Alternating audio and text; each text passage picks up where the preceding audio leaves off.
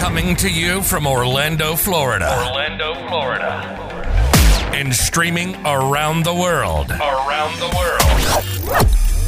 You're now tuned in to the Sales Samurai Podcast, the only B2B sales podcast providing unfiltered, unapologetic views and tactics directly from the sales trenches. Here's your host, Sam Capra. Welcome to another episode of the Sales Samurai. Thanks for listening. Before we begin, do us a favor take a moment to subscribe and download. On today's show, we're going to be discussing five reasons salespeople miss quota. And I have an amazing guest for you guys today uh, Ralph Barsi, advisor and VP of sales for Tray.io. Ralph, how are you, man? Thanks for coming on. Thank you, Sam. I'm great. How are you? Living the dream. You know, 2022, it's uh it depends on how you look at it. It's kind of gotten a rough start to some degree, but all's great in my world. Yeah, same here. I'm I'm always working on my attitude of gratitude, so I'm just uh, I'm grateful for even the most minor things. I love it, man.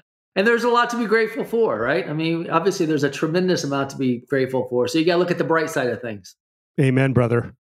Hey, so hey, I know just from an audience standpoint, I know I've gotten to know you on LinkedIn and we've kind of crossed some paths. We were trying to figure out where we crossed paths. I think we've landed on something around Italian heritage. That's where we've landed. We haven't quite pinned it down. We're, we're close. Yep, sounds right. Tell the audience a little bit about yourself. Sure. Hello, everybody. I'm Ralph Barsi. Really excited to be here. Yeah, I oversee the uh, Global Inside Sales Organization at Tray in San Francisco. We are in uh, a general automation platform, and we help a lot of companies integrate all the components of their tech stack and drive automated workflows from them. This is, I don't know, year 28, 29 of my career. I used to have a full head of hair. I now have no hair. Most of my career was spent actually as an individual contributor. I was an account executive for a lot of different companies in a lot of different industries. But of late, over the last decade or so, I've really uh, focused on building and leading teams, specifically sales development teams, those who are you know at the top of the funnel typically between marketing and sales responsible for lead qualification and lead generation and i do a lot of writing and speaking on the side just sharing all the observations and insights from my experience in hopes that it'll help someone and be useful That's awesome, man. Yeah, you know, it's it's funny. I think this profession, I'm sure there's a lot of professions out there that are similar, but I'm not as aware of them. This is obviously what I live and breathe. This is a profession that you just constantly have to be getting like it just changes so much. There's so many things going on from technology, techniques, how you interact, social selling, all these different things that if you're not constantly improving, you're constantly falling behind, right, Ralph? Is am I fair to say that? yeah no question i couldn't agree with you more sam you know you've got to have your finger on the pulse of the proliferation of apps that are out there all the just evolutions of SaaS startups, et cetera. And you got to keep in mind the, the big family tree as well, because people go from one company to the next to the next and they circle back and boom, there you are sitting right in front of them 10 years later. It's a real trip. Yeah, without a doubt. I always love origin stories. How did you get started in sales? What's your origin story around sales? I was a newspaper boy. I grew up in Pacifica, California, right on the coast uh, in Northern California. And I used to ride my Diamondback BMX bike all through the neighborhood, throwing papers onto people's porches. And that's where I got it started because I had to collect the checks as well at the end of every month. So that meant literally walking onto the porch, knocking on the door, and confronting your customers. And you learn your chops, how to polish those chops very quickly doing that. That's awesome, man. What was your very first professional, whatever you want to call it, B2B or Yeah. kind of professional job? I mean, sales job, if you don't mind.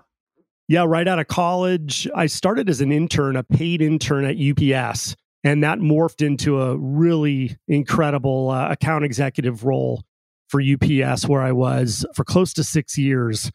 Uh, what I loved about it was going in through the back door, talking with all the leaders who were running the, the shipping docks and talk to them about their supply chain challenges. And I had to wear a full suit, carry the briefcase, the whole nine yards.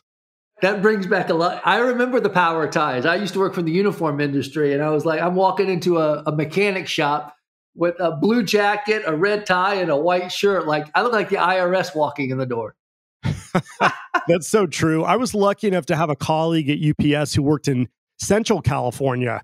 And I went down to do some sales calls with him, and he was like, dude, lose the tie. I mean, I understand you're here to represent, but you know, you've got to meet your people where they are and and they don't wear ties. So if you want to build rapport and credibility, lose the tie as fast as possible. Yeah. You know, th- those are the things that you only learn from fellow people like people in the trenches with you, right? Those little insights that when you get in the car, yeah, take off the jacket, loosen the tie, and head on your way when no one sees you. But that's what you have to do from just the dynamic of your environment. So that's funny. You've been doing this a long time. I think you said you've been doing it for now 26 years. So I always ask this question like, in your opinion, from a sales perspective, like what's been the biggest change in sales from the best, from it's really gone the right way to, hey, in your opinion, what's actually gone the wrong way? I have found, let's see, here's what's not changed, Sam. People buy from people, and it's really, really important that people selling to people build rapport and credibility pretty quickly by not thinking about themselves, the sellers. Uh, it's really important to. That's not changed, right, Ralph? That's a consistent. It's always been that way in sales, right? Not at all. That has not changed. That's been a constant. What has changed is just everybody's access to information. You know, it's at everyone's fingertips. As you know, we have this deluge of information coming across the wire at all times. I can learn a lot about you, your podcast, your background, your company before you even show up to my office or meet me on a on an online call. And uh, I think that's a big, big difference today than when I was starting out. Without a doubt. So, you know, how I've heard, I want to get your thoughts on it because, you know, it always revolves around the similar answer. And I'm hearing this as a trend. You know, technology, and I think this was that deluge of information you were talking about, right? There's just so much access. But I've also heard along that access is there's obviously the access of technology where some reps good, make them a lot better. From a bad side, it makes a lazy rep a little bit lazier because I think you can attest to this. I mean, I remember back in my days, you had to go to the library if you want to do a research on some company. Like it took some work to do some research that it was a challenge, right? Now it's just at this keystroke of a YouTube video or a Google search or a LinkedIn search, right? So I think those are the that's kind of what I heard. Do you agree about the automation kind of being a, a double-edged sword?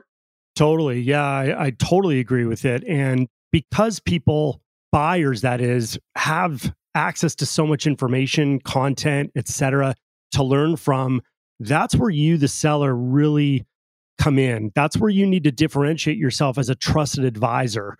That's where you've done your due diligence and your homework on them and on their industry and on the big challenges that personas like them are facing so that you can come in and say, look, you know, all this information you're reading and all this content that's uh, in your face. Here's what you need to think about first, second, third, and here's why here's what we've been finding. Here's what I want to talk to you about today. And I want to get your take on it because I'm seeing a lot of lift from people who are going this route in other like companies. And now you're different from all the other sellers who were like, you know, hey, so what did you think, Sam? You read it all. Like, tell me what you think. Right. Versus uh, really taking initiative and being proactive as a seller. I think to your point, you know, it used to be there was not enough information. They had to rely on a salesperson to educate them. Now it's almost the opposite, where there's so much information, but they still need a salesperson to help them sift through it and understand it and articulate it and basically be a sounding board to understand how, how do we navigate this to make the best buying decision we possibly can. As a good salesperson, that's what you should be focused on doing. Yeah, without question. And it, you know, the onus now is on the salespeople to, again, as we talked about, keep your finger on the pulse of all that's going on. So be on point with where your competitors are today, be on point with where your customers' competitors are today so that you can really help sew together a narrative when you do meet with your prospects and customers.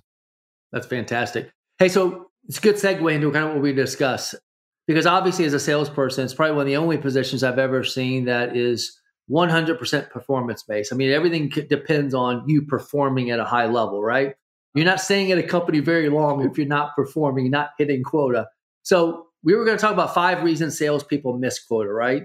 So I want to kind of dig into this because obviously it's near and dear to my heart. I know it probably is as well on your side, leading salespeople and sales organizations. Quota is what we're all benchmarked against, either as leaders from a board and a CEO or the sales reps from their leader from a VP of sales, kind of helping them understand that and articulate that. So let's walk through it because there was a few things as we were discussing this and we were bouncing back some ideas. Number one jumped out at me. We're going to read the list. We're going to go through it. And I want you to help me, Ralph, because there's five things that you put. We'll read through it, then we're going to tackle them one by one. Number one was obscurity. This was the one I really loved. Then lack of focus, inactivity, no conversation flow, and failure to keep improving, which I love that one, by the way. So let's go back to the top obscurity. Help me understand that. Give me some context around that. Yeah, sure. So, this whole concept of the five barriers came to mind back in 2015 when I just kept reading data and seeing it firsthand uh, that just too many reps weren't hitting quota over and over again and it really uh, boiled down to these to these five barriers all of which by the way sam are self-imposed the good news is, is you can overcome all five of these barriers if you just start leaning into it so the first obscurity just comes down to so many sales reps especially uh, sales development reps who are initiating a lot of the first conversations with prospects that nobody knows who they are. Literally, nobody knows who they are. So an email might come in from a seller, SDR, or, or an account executive, and the buyer has no clue. They might know who the company is, but they don't know who the person is. So obscurity is a really big barrier where you need to start getting known. I mean, what's most important, what I've seen the best salespeople do is they attract opportunities to them. They don't pursue opportunities and chase them down. And you attract opportunities by becoming attractive in the marketplace. You do that by adding value to the marketplace. The best channel to do that, that both you and I know about, is LinkedIn. If you send a halfway decent email or leave a great voicemail for a potential buyer and they're kind of interested and they want to look you up, the first thing that's likely going to come up when they Google search you is your LinkedIn profile. So give them something to learn about when they arrive there. You should have a great profile picture that's professionally taken. I suggest just smile in the picture, you know, and be a warm spirit in that profile picture. Fill out the stuff that your profile allows you to fill out your header, the endorsements that you might have received, accolades, or things that you've accomplished, how you've moved things from X to Y in a given time frame throughout your career. Don't just repeat your resume. Don't just tell people what the tasks and responsibilities were of your roles. Actually, show people how you move the needle, not only for the companies you've represented, but for the customers that you've served. And that's how you start to build your brand in the marketplace. That's just one major channel, as we all know, that everybody could probably double down on. Without a doubt. It's funny that as you're talking about that, I think 100%. And some people will call social selling, they'll call it personal branding, they'll call it thought leadership, whatever you want to call it or bucket it as. I still am surprised at how many people, I'm not saying do it completely because I think there's elements of LinkedIn that I, I still am not doing to the end that I should be doing it. But to not even take it to, I still see people that don't have a header or don't have an about me and kind of what I do, the you know basically the value prop, if you will. And it is a glorified resume it's uninteresting. There's nothing of engagement around it, but that's how they approach the market, right? And that's a very that's kind of the first impression, especially in today's remote environment. That is that's your first impression is that platform, if you will, right, Ralph? It is. And now as a buyer or a prospect, if I'm trying to learn about you and it's really, really an uphill climb for me to figure some things out about who you are, now you've got to really make an extra effort when we do talk. Granted, if I if I'm even going to give you a call or write back to you and create a two-way street of conversation, now you've got to really build up who you are and why I should listen to you even more. And you don't have to do that if you've been avoiding obscurity this whole time. Perhaps you're also contributor to a blog or maybe you presented at a conference or on a webinar or something, and there's just something I can see to learn more about you and and your product offering. Yeah, that's fantastic. Somebody gave me an idea, and I can't remember it was in a book, uh, and I thought it was a great idea. And I'm still in the process of implementing it, but you know, I always thought it was a good idea when you sell an account. Why not reach out to that champion, that buyer, and ask for a recommendation on LinkedIn? It's basically saying, "Hey, I endorse this person. Look what they've done for me." It's just connecting those dots. It's a way of separating yourself from the pack. Look, I got this brand, this brand that have given me recommendations. Yeah. And it's from someone that will probably give it to you because they just did business with you and they're more than happy to say why they did business with you. And but that's an easy gap, right? It, well, I think it is. I mean, two other ways you can address that is you can ask them who else like you in your network or in your industry could use this offering. Who else do I not know that you might be able to broker an introduction for me to? Another thing you can do as a, a great top notch sales rep is reach back out to that customer in three months and say, Hey, it's Ralph. How are things going? Is, has it been a bumpy road? Has it been smooth? Tell me the feedback that I need to know so I can really close the loop well on this end and make sure that we're serving you at world class levels. I mean, so many salespeople just neglect to do the the basic stuff like that. Yeah, without a doubt. So I want to hop into number two. So I think obscurity is is well on point. I think in today's day and age, there is so much information. To your point earlier, in a deluge that you need to separate yourself from the pack and brand awareness, personal branding, whatever you want to call it, is I think it's all a part of it's just micro steps, right? Every little advantage you can get, that's what separates yourself from the pack. And that's what you should be focused on. Lack of focus, because I actually find this one to be an intriguing one that I don't think enough emphasis is put on. But kind of help us understand when you say lack of focus, how does that impact salespeople missing quota? Oh, wow. Well, the old adage is if you chase two rabbits, they both get away. Talking about all that information that's coming across the wire using our mobile devices, and we've got Slack or Teams popping off every five seconds, et cetera, et cetera. It is very, very difficult to focus. And it's okay that there's a lot of people out there that are working on a lot of different things, spinning a lot of plates, is what I call it. But at the end of the day, if you're really trying to serve your mission of closing deals, making your quota, and moving the needle as a sales rep, you have to really boil things down to one thing. You have got to decide what it is you're not going to focus on and why. So sometimes you need that urgency and importance quadrant, you know, where you're like, you have to discern quickly is this urgent and important? Is it important but not urgent, et cetera, et cetera? And that should help govern your days and your weeks. So we would also step into talking about owning your calendar and owning your time versus other people owning your time. And that's another thing that just kind of brings literally things into focus and gets you centered into what matters most right now in the moment. That's awesome. Hey, so what are some ideas? So you were kind of going down that path, owning your time versus someone else on. Like, what are some tips that you would recommend, Ralph, in your experience, to kind of start honing in and, and really kind of getting more focus on the things that matter. I love that because it's not just where you choose to spend your time, it's where you choose not to spend your time is just as important. What are some ideas, some tips that you can kind of give to the audience that might be effective from a lack of focus standpoint?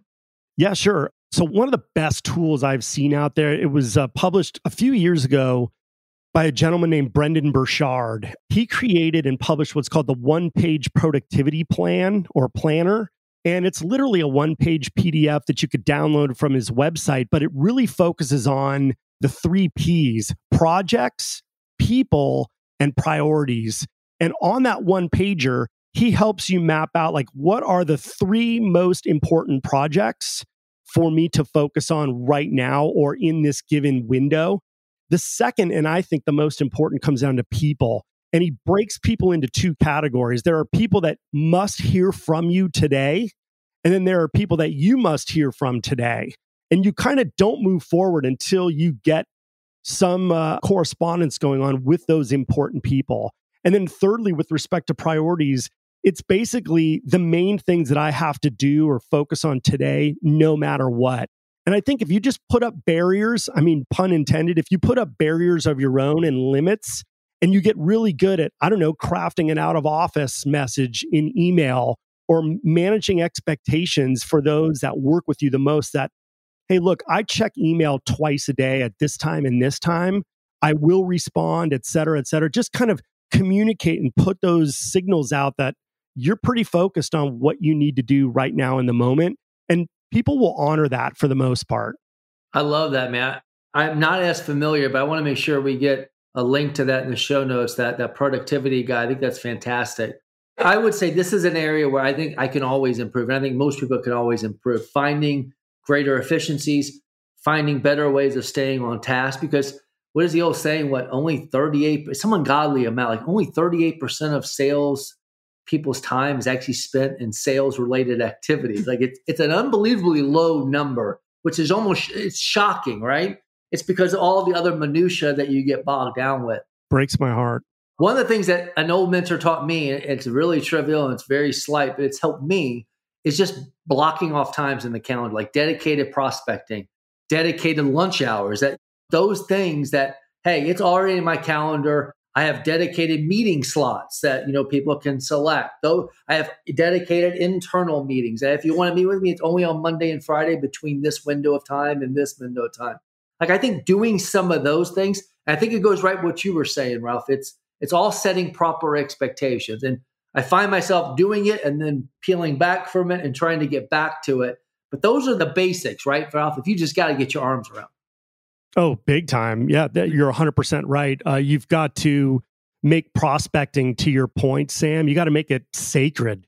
You've got to have those blinders on, and everyone needs to know hey, between these hours of these days, I am prospecting. That's a critical um, part of what I do every day because that pays the bills for me. So nobody messes with that. And you'll find, like I said, most of your colleagues and peers, they'll totally respect that time. But, you know, unless you're putting it out there and letting people know, you're just going to get bombarded all day long. Without a doubt. I used to have the same mentor say, hey, manage up, right? Manage expectations upward. Set that set expectation for your boss and they'll they'll respect it because obviously that's what you're supposed to be doing. That's what you're hired for. But as an individual contributor, own that piece. And it's not up to your boss to say, hey, this should be blocked off. Like own that piece from a self development standpoint, if you will. Big time. I'm glad you brought that up. You know, I host office hours internally for my team, and some of my A players are so focused and so specific and so good at managing up that they have shared with me Ralph, look, I love you, appreciate the guidance and, and the offer for your office hour. I won't be attending many of them, if any of them, because it's right smack in the middle of when I'm doing my prospecting. And I'm not going to mess with that. I totally respect that. And they have yet to attend, but at least I understand why. That's awesome, man. I think it's good for the younger people to hear that. Like, you're good. I mean, like, that's what a leader expects of their sales team is to own that, own their time, own what they're responsible for and really drive that to the goal line. I mean, I, I've never bucked back on a rep by saying, hey, that's dedicated time. Don't book that, Sam. And me say, no, I want to book it. I need to talk to you. But I think as a younger sales rep, you're almost like, well, I got to do what my boss tells me. And they may take that the wrong way. But I love hearing that there's a lot of everybody I've ever talked to has always been that way. It's like, listen, as a sales leader, that's what I want to see my rep do. Oh, without question. That's leadership by example. I mean, through and through. Without a doubt. So this one I think is pretty evident, but I want to talk through this because I think in today's environment, it's becoming a little bit difficult to understand some success criteria, and we'll talk through it. But inactivity, I want to get your thoughts. I want to understand when you say inactivity, kind of what your thoughts are around that. Yeah, it's rampant in sales. It, it drives me crazy as a sales leader. Uh, people often say they're going to do things and they just don't. People are lame when it comes to following up and following through. I'm interviewing what I think are top notch candidates, and then I don't even get a thank you email. They just don't take the action to do things. Uh, talking about activity level with my team is the last thing I want to talk about. If you ask why five times, you know, you finally get down to people just aren't doing the work. You know, they're not taking any action. It's, I call it don't just do something, stand there. Right.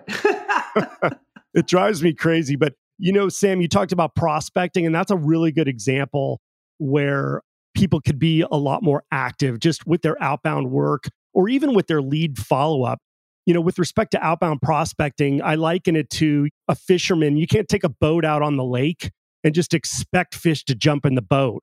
That's not how prospecting works. You got to go out on a certain time of day. You got to bait the line with the, the right bait. You got to know what kind of fish you're likely going to catch when you drop the line, et cetera, et cetera. It all translates to what we do in sales all the time. I mean, it's about planning your work and actually working your plan, not just kind of hoping it all works out. You're listening to the Sales Samurai Podcast. We'll be right back. after this break. Sales Samurai is excited to announce the launch of the largest database of B2B sales resources on the planet. 600 plus resources, with more added every single day. Search, sort, and filter leading software providers, podcasts, books, blogs, and so much more. The best part, it's absolutely free to search. Go to salessamurai.io to start your search it's funny you bring that up because, and I think this is where I was going with it earlier. I was saying success criteria has been a little bit skewed. I think this goes back to the technology thing. Sometimes I, I find that salespeople almost equate like, hey, I did 500 emails. I was productive today. I, I made 200 calls. Like, like, well, how many conversations did you have? How many meetings did you like? It, what's the net result, right? I think, and then the other piece of that is there is this through this automation. I did send 500 emails, but I got no meetings. And there's this anticipation if I build it, they will come. Like the fish will jump in the boat just because I sent out the perfect email. Sam's going to respond. Ralph is going to. That just doesn't happen. Like I can never remember anyone I've ever met cold on the very first email I cold called them that I literally got. I never remember the first email. I got an immediate response. Maybe it has happened. I don't know. But most times it's after I've called him twice, I've emailed him once, I've LinkedIn him twice, I've commented, I've reviewed his profile. Like it takes multiple, multiple steps in that process. Like you said, working your plan and not just hoping for the best. I said a lot there, so I want to get your thoughts on that. Yeah, well, the reason you're not hearing back from them the first time is because guess what? They're the ones actually working. you know, they're not relying on automation to do their job for them. And I have a lot of respect for automated outreach. My team uses it, I even use it. Uh, but you can't measure and gauge your activity level to your point, Sam, on, you know, like an open rate. You know what I mean? So what if somebody opened your email? It doesn't matter at all. It does not move the needle. But if somebody actually responds to your email and engages and books that meeting with you, now we're talking. That means there's something you're really putting in the right spot in terms of how you craft your messages. So, yeah, really important. But I mean, I've noticed throughout life that every big disappointment in life is a result of just not putting in the work and doing enough activity. Without doubt. And I think there's another layer to that, Ralph, to that inactivity. And you've said this a couple times. It's not even not just the activity, it's the plan. Because if you have a plan and activity is a part of it, you just follow through with the plan. I think you mentioned follow through as well.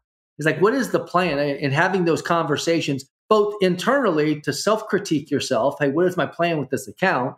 But, and then also from a sales leadership standpoint, helping guide that.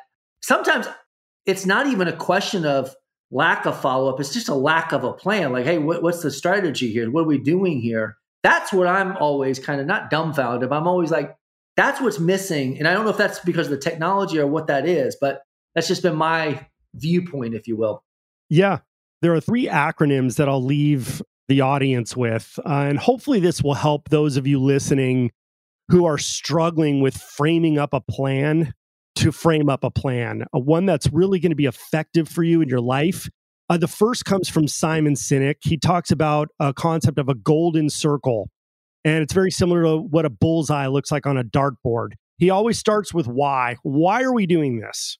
Why why do we exist? Why are we at work? Why is this the mission? Whatever it is you have to start with the why the purpose. Then you okay. go out one ring and you're talking about the how. Okay we've identified the why. Now how are we going to put things in place to get this done? And then the last ring is what. So what is it that we're doing? What does it look like etc so that's a great model that might help. Second model is like you hear in golf, par, P A R. What is the problem we are trying to solve? What are we trying to resolve? And what solutions are we thinking about applying to address this problem? That's the P. Then the A is obviously the action that's going to take place or the activities that are going to take place to inform solving that problem. And guess what happens when you do that? The R shows up, and now you've got results. Now you've got outcomes. A third very similar acronym, I think, came from Tony Robbins. It's RPM, it's results, it's purpose, and it's massive action. So, no matter how you slice it, no matter what models you look at or acronyms you want to toss around, it always comes down to taking action and doing what you say you're going to do. I love that, man.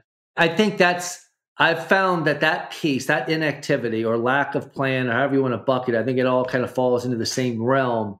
That's the difference between an A player, B player, and a B player, C player. I, the level of what you're able to do that at, that's what distinguishes you. Uh, no conversation flow. This is actually one that I didn't even give a lot of thought to, but as I was kind of thinking through this for our conversation, I want to get your thoughts on it. But I have some very distinct, I want to understand that a little bit more when you say no conversation flow. It's what we do every day, all day. We have conversations with people. If you can't flow, you're screwed. you're really, really, it's a steep climb for you. It reminds me of uh, a great quote from the rock band The Police. Man. With one breath, with one flow, you will know synchronicity. and that's really what it's all about. You will establish conversation flow when you have a beginning, a middle, and an end in your mind, when you have a mental map of where you are in conversation. And in order to prompt conversations with people, you might rub elbows with the CEO of your company in an elevator, and you've got 20 seconds to build rapport with her, and you better be game point I'm, I'm sorry, you better be um, game tight for that type of situation. So you've got to always have in your mind a couple conversation starters, open ended questions. Hey, hey, Sam, tell me about the time when, and what's been your experience with, and you you use yes no questions like is this a good time no it's not a good time well now you've got to figure out another question to ask so use those yes no questions sparingly consider yourself standing on a throw rug and you're standing at the head of the rug, which is the beginning of the conversation. And you begin a conversation, you're standing on the rug, and you throw a pivot question so that you could step forward and go to the middle part of the conversation. A pivot question could be, oh, interesting. So, based on what we just talked about, then how would you approach considering 2022 and embarking on the new year? How would you approach it with the business? Now you know you're in the middle of the conversation. Throw another pivot question to get to the end, which is, hmm, so all things considered, what's the best way to proceed here? Now you know you're in the end of the conversation. No matter how you slice that, you're going to have to be prepared as a salesperson at all times to establish conversation flow. Yeah, that's fantastic. It's funny as as you were talking through that yes no and yeah, I always learned early on that I always like to regurgitate things back to people. Hey, so here's what I understood. Here's what I, did I hear that correctly? And it always feels like when I do that, there's always another layer that they give you, just like, oh, well, it's actually this, this, and this. But when I was thinking through that, it just helps keep along. And then maybe that's where the yes, no. Did I understand that? Yes, I did. Cool, great. No, to your point, what's the pivot? Hey, what am I going from? Oh, so based on that, how does that affect this, this, and this? Just curious. And you kind of move. You're right. I think the conversation flow from a couple different aspects is a challenge for most. I think everyone's heard elevator pitches to your point, and you're talking about, hey, how do we kick off a conversation? But I've also thought to myself, you should have very unique conversations based off of obviously who you're trying to get your foot in the door with, right? Talking to someone at a senior level, C level, is a much different conversation than talking to someone that's owning the day to day stuff, right, Ralph? And so even separating those conversations out is something you need to be thinking of. Yeah, I think conversation is uh, part of what we do every single day. And it's just a critical, critical piece that's often overlooked. I don't think people rehearse or practice much conversation flow. And you never know when you're going to be rubbing elbows with a CEO in an elevator, for example. You might be at a networking event, whether it's in person or online. When you're on, you've got to be game tight and you've got to be able to have a conversation starter you have to be able to ask open ended questions that are going to prompt dialogue. You have to use those yes no questions sparingly. I hear salespeople to this day, when they get somebody on the phone, they'll say, Hey, is this a good time? And if the prospect says no, I mean, they're screwed. They've got to come up with another question now to earn another nanosecond before that person hangs up on them. So I just think it's something that's often overlooked that shouldn't be. I love it because you know we were talking offline about just different layers of question. You, you, as you were mentioning, you know, pivot questions, how to pivot between the beginning, the middle, and the end, which I I actually believe is the one of the biggest challenges salespeople miss, right? Is how to do that and then actually confirm what I heard. It's always shocking that when I'm on the other side and I'm, I'm kind of laying out, they ask the right question, right? Hey, tell us a little bit about kind of what the challenges are. Help me understand the level of your sales team, all that. And then I give them to it. I give them the answer. And then you fast forward two or three minutes later, and they've completely, like, it's not what I said. Like, it's completely pivoted into something else because they were just hoping that, you know, they weren't even listening. It was just kind of a, a question to check off the box. Hey, I asked him, let's move forward. I've always made the rule, Ralph, anytime I hear something, I always try to say, hey, listen, here's what I understood, just to make sure I heard you correctly. You said this, this, and this. Did I miss anything? Is there anything else that you would add to that? No, you hit the nail on the head. That just confirms for a couple of things that I'm not losing my mind. And B, it helps them understand I was actually listening to them. And that's always reassuring as a buyer. Is that what's your thoughts on that? Yeah, it's reassuring as a person too. You want to be heard, you know what I mean? And uh, right. You're right. Oftentimes, you know, salespeople aren't present. They're not present to the conversation or to the person that they're talking to. So they're kind of half listening. They're being genuine. They're being sincere. They don't mean any harm. But because we're moving so quickly all the time, we tend to just not slow things down, calm things down, and get a very comprehensive understanding of what the conversation is about and what's actually needed from the prospect. Also, to your point, Sam, when you're reiterating or recapping by saying, hey, you know, I think I understand what you were saying when you talked about A, B, or C, that's a sign of respect and courtesy that you're a good communicator, you're an active listener.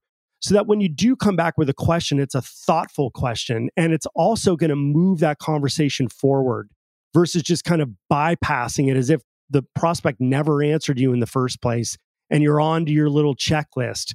So I think what works, especially with sales development reps who often have those very first conversations, again, talk about why you're calling them in the first place, what you're trying to get out of the prospect in this time, understanding how precious time is, and then ask your questions. And then recap what you heard them say so that you can move into the next piece of the conversation. Super important not practiced very much. Right. And I love it because that recap actually allows for a pivot, right? That's that pivot question where a lot, hey, thanks for, un- that helps me understand that. With that in mind, there's almost a natural pivot. So it almost gives you the opportunity to understand, digest, and then move forward, which I, that, that's how I've always tried. I mean, I'm not the sharpest tool in the shed. Most people would understand that. Same. I've always tried to envision myself standing on top of a throw rug with three sections to it a beginning, middle, end. And so when I ask a pivot question, I'm envisioning myself literally stepping forward to the middle of the rug and asking the next set of questions before I step to the end. And I'll often tell people, "Hey, look, Sam, it's going to sound like I'm uh, I'm ambushing you here with 15 different questions, uh, let me tell you why I'm asking the questions in the first place, just so you have some color and context as to what I'm really trying to get at. And that really, really helps drive a dialogue when you preface it like that. I love that, man. I, I used to use the term, hey, I get ready for the interrogation or the rapid fire. I'm going to do my best to hold back. And just, I, I think it tries to lower the barrier a little bit, but I love that piece of it. One other thing, Sam, one other thing that I think is just a natural gift that you have is you got a great sense of humor, man. You don't mind smiling and cracking a little joke before you get the questions going. And I mean, who doesn't love that? I mean, that's going to, in the right setting, when you could bring humor into it, it's even better. Yeah.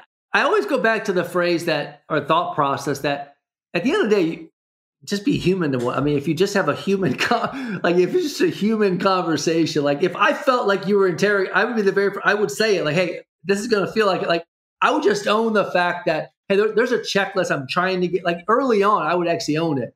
Hey, there's about four or five things I'm going to blister you with, but there's a rhyme and a reason. There's a method and a madness. I want to make the best use of our time.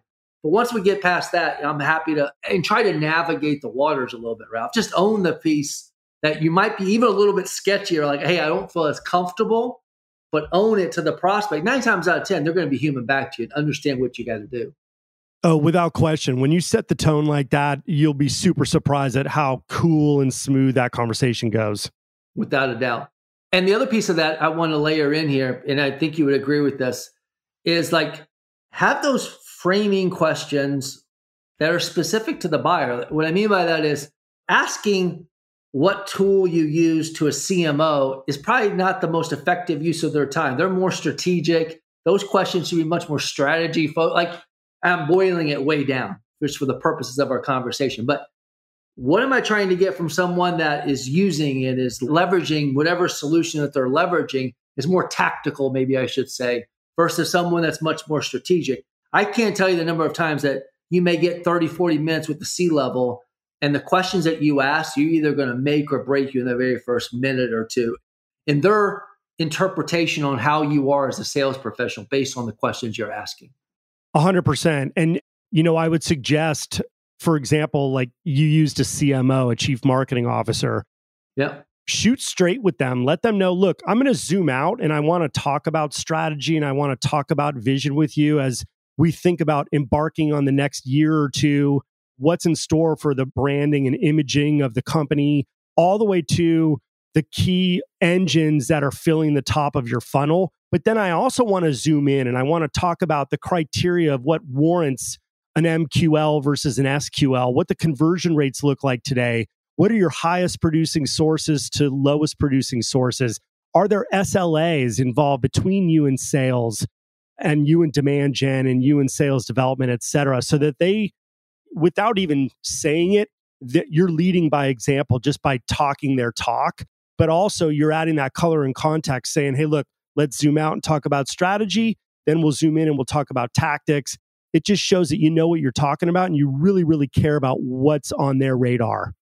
I love that piece. I love that piece of things. Zoom out, zoom in. I used to use the term macro, micro, but I love that component of things. That, that at least gets them prepared that hey, I'm going to ask some strategic questions, but I'm also going to ask some in the weed questions because there might be multiple people in the room, right? Depending on what the context of the environment is. But that at least helps them understand that you know where you're going and there's a rhyme and a method to the madness. Just, you know, kind of bear with you. There's going to be things that are going to be really relevant to them as a buyer. I love that piece of it. Failure to keep improving. We talked about this early on a bit. I think we even talked about it offline. This is one that baffles my mind in the lack of improvement. Like in our, pro- I'm talking about our profession. Like either they say the company's got to provide it all, or I've heard so many different things. So I want to get your thoughts on failure to keep improvement. And I'm talking about skill improvement, like you're saying, asking better questions, the whole nine yards. Tell me a little bit about failure to keep improving. Yeah, it comes down to, um, gosh, of course, it's I'm racking my brain now as to who said this quote it was either Thomas Edison or Thomas Jefferson. I don't remember which one, but the quote is if we did things we are capable of, we would astound ourselves. And I just think, you know, as we talked about at the beginning of our conversation, as I step into it's like my 28th or 29th year, I started in 94. So I think that's year 28 of my career. I feel like a beginner on so many levels. There's so much that I still need to learn. And uh, I really aim to master my craft while I'm in my professional life. And look, you know, I'm from the San Francisco Bay Area. I grew up here. The 49ers are, are playing the NFC championships this weekend. But I'll tell you right now, they have yet to pay any of my bills. So I can't get that fired up about the 49ers. Yet a lot of people, when I go to work and we get on calls, they, they want to talk about sports. They want to talk about a show that they're watching on Netflix. They want to talk about a bunch of stuff that doesn't really move things forward for our business or for them in their career. It's okay to like that stuff and to get into it, but you can't live it and breathe it all the time. With the amount of books that are out there that you can gut and highlight and scratch notes in and learn from and apply, I mean, you would be amazed at what content and materials out there. There's just not enough precious time to read it all. You've got podcasts like yours, Sam, you know, Sales Samurai podcast. We got the Sales Hacker podcast, One Up Formula podcast, and on and on and on. All the conversations that are happening, all the webinars that are in play. I mean, for God's sake, you got to always be learning and also contributing to the conversation. So if you're really good at something and you're keeping it close to the vest and not sharing it with us, shame on you because you represent all of us in this beloved profession of sales. And we've got to represent this profession well. There's way more good apples than bad apples. And if you can make a contribution to our conversation, what it is we're trying to do in the world, then we want to hear from you. We want to see your stuff. That's awesome, man. So that's what I mean by the failure to improve. I just think a lot of people don't care so much about that stuff.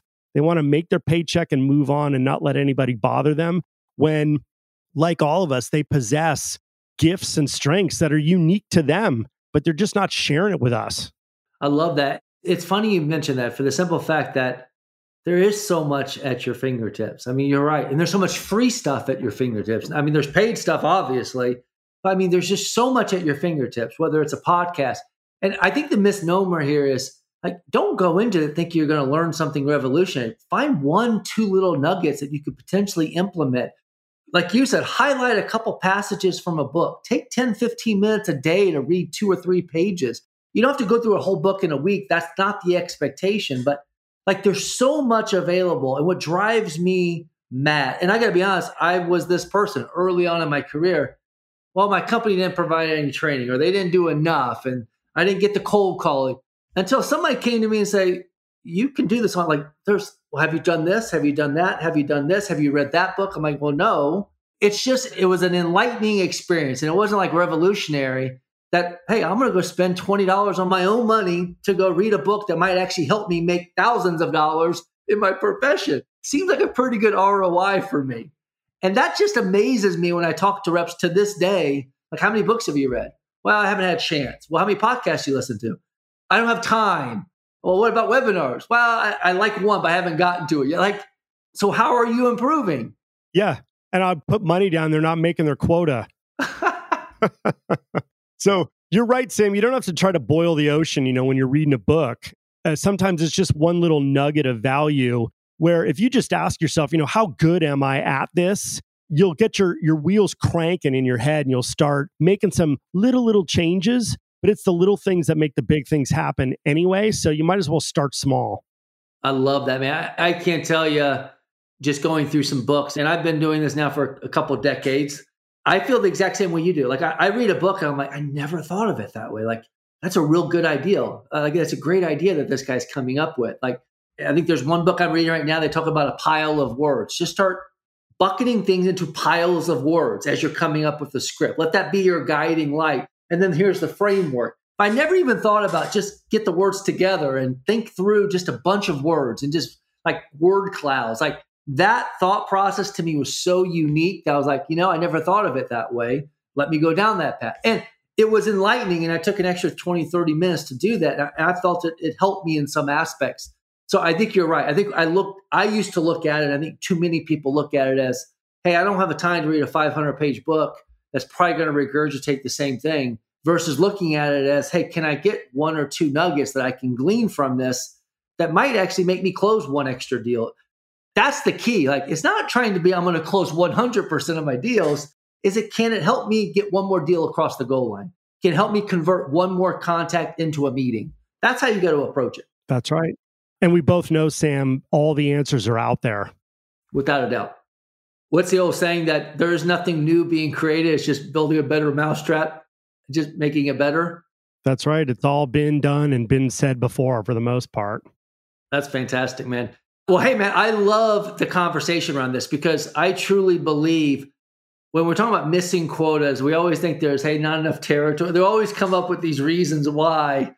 But nine times, like you said, it, it's self imposed. All these are things that you can work on, you can develop on your own. These are not environmental or landscape issues that are pushing against you. These are things you can control. Oh, no question.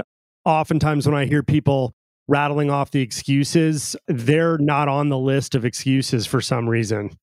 It's everything and everyone else, but I don't ever hear them start with, okay, starting with me, here's what I could be doing better. I never hear that. Yeah, that's fantastic. Yeah. I always, it is always uh, things that are outside my control. That's what's right. keeping me away from it. Uh, yeah.